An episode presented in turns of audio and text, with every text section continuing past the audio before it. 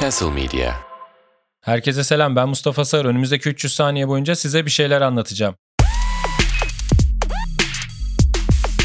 Sonunda apartman toplantısı yapıldı geçtiğimiz pazar günü. Çünkü bu depremden sonra İstanbul'daki herkesin aklında tek bir soru var. O da bizim apartman acaba çürük mü değil mi? Çünkü bununla ilgili çok fazla komple teorileri var. Diyorlar ki işte eski binalar zaten genelde çürük oluyor. İşte yeni yapılan son 10 senedir yapılan binalarda da denetim yapılmadı. Çok yolsuzluk vardı. Yani böyle tam bir pencerede doğru zamanda yapılmış, doğru yerde yapılmış bir grup ev var İstanbul'da ve bu evler işte Ataşehir'de falan konuşuluyor. O evlerden birini bulman gerekiyor ama şu anda biz bu evlerden birinde oturmuyoruz. Yaklaşık 40 yaşındaki bir e, Acıbadem apartmanında oturuyoruz.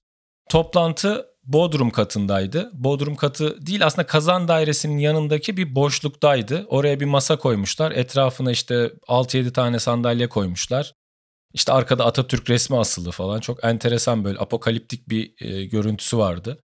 Sonra apartman yöneticimiz geldi. Kendisi çok naif bir insan. Koydu masaya bundan 20 sene önce bizim apartmanla ilgili yapılmış analizi. Yani 99 depremi olmuş. Ondan sonra Yeditepe Üniversitesi'nden torpille adam bulup bizim apartmana analiz yaptırmışlar. Apartmanın durumu ne diye. Çünkü bu korkuyu kendileri daha önce bizzat yaşamış yani. Orada bulunan herkes bundan 20 sene önce tam olarak benim bulunduğum şu noktadaymış zaten. Hatta daha kötü bir noktadaymış.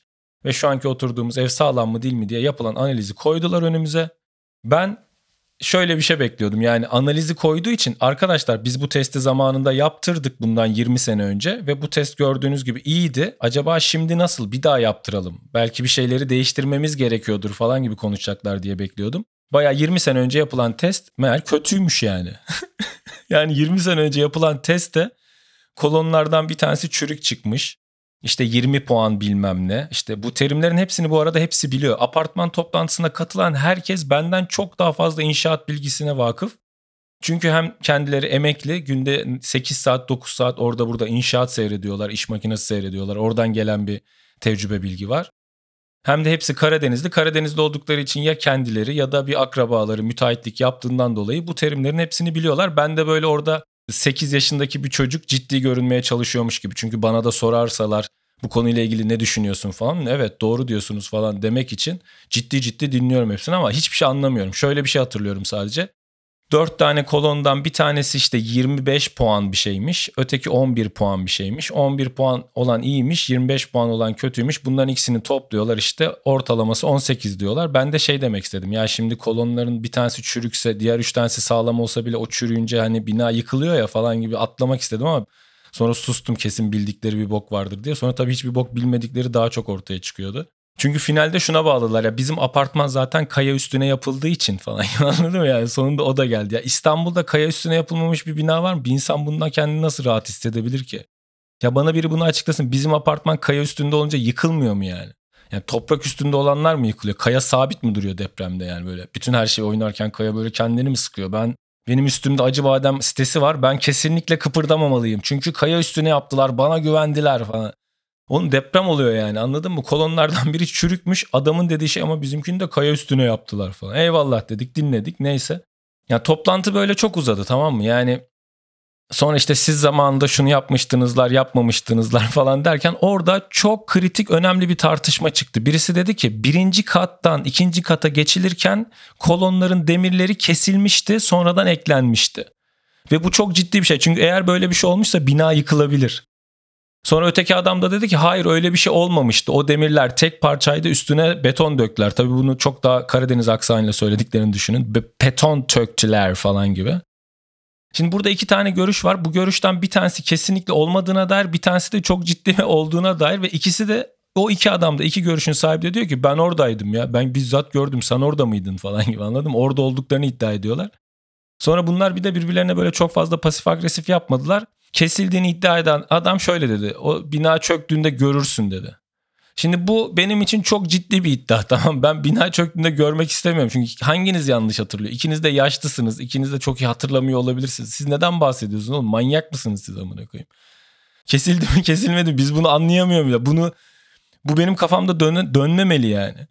Neyse toplantı bitti gibi oldu. Ondan sonra işte benim komşum geldi benim yanıma dedi ki biz zaten en üst kattayız dedi. Onlar düşünsün dedi. Adam oradan uzadı. Şimdi biz zaten toplantıyı Bodrum gibi bir yerde yapıyoruz ya. Bodrum derken böyle 2. Dünya Savaşı'ndaki bunkerları düşünün yani tamam mı? Savaş var dışarıda. Dışarıda böyle buf bomba patlıyor. Bunker'ın böyle içine toz düşüyor falan.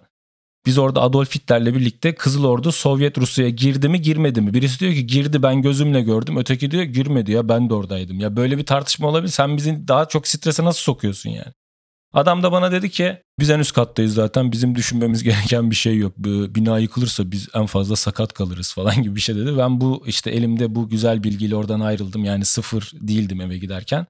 Çünkü Tuğba bana toplantıda ne olacak diye soracaktı kesinlikle. Ve sordu da ben de Tuğba'ya dedim ki aşkım tam olarak bilmiyorum ama sanırım e, en üst katta olduğumuz için yani en fazla sakat kalıyormuşuz. Bu yüzden çok bizlik bir durum yokmuş falan gibi bir şey deyince Tuğba da o zaman lütfen sen şimdi ev bakmaya başlar mısın dedi. Ben de işte dedim ki tamam lan dedim. Madem, bu, madem bizim apartman kötü durumda ben dedim 20 bin lira vermeye razıyım dedim ve kapıyı 20 bin liradan açtım ve işte internete baktım. Bir saat falan araştırdım. Bir saat sonra şey diyor yani 20 bin lira düşünerek 3 artı bir eve ne kadar naifmişim yani. Ne kadar sevgi doluymuşum. Yani Şöyle söyleyeyim. Yani ikimiz birlikte çalışıp bütün paramızı verip sadece Ceylan'ı besleyebilirsek e, biz gittiğimiz yerlerde işte bize uzatılan bisküvileri, e, şekerleri falan yersek bir tane 3 artı 1 Kadıköy'de ev tutabiliyoruz yani. Bizde durumlar bu. Umarım siz daha güvendesinizdir ya da ev arayan herkese Cenab-ı Rabbil Alemin en kısa zamanda aradığı evi buldurur ne diyeyim yani. Çünkü benim artık bu konuyla ilgili hiçbir fikrim yok. Hiçbir şey bilmiyorum. Hiçbir şeyden anlamıyorum. Evlerimiz nasıl ayakta duruyor? Uçaklar nasıl havada uçuyor? Ee, babam böyle pasta yapmayı nereden öğrendi? Hiçbir fikrim yok. Hepinizi çok seviyorum. Kalın sağlıcakla.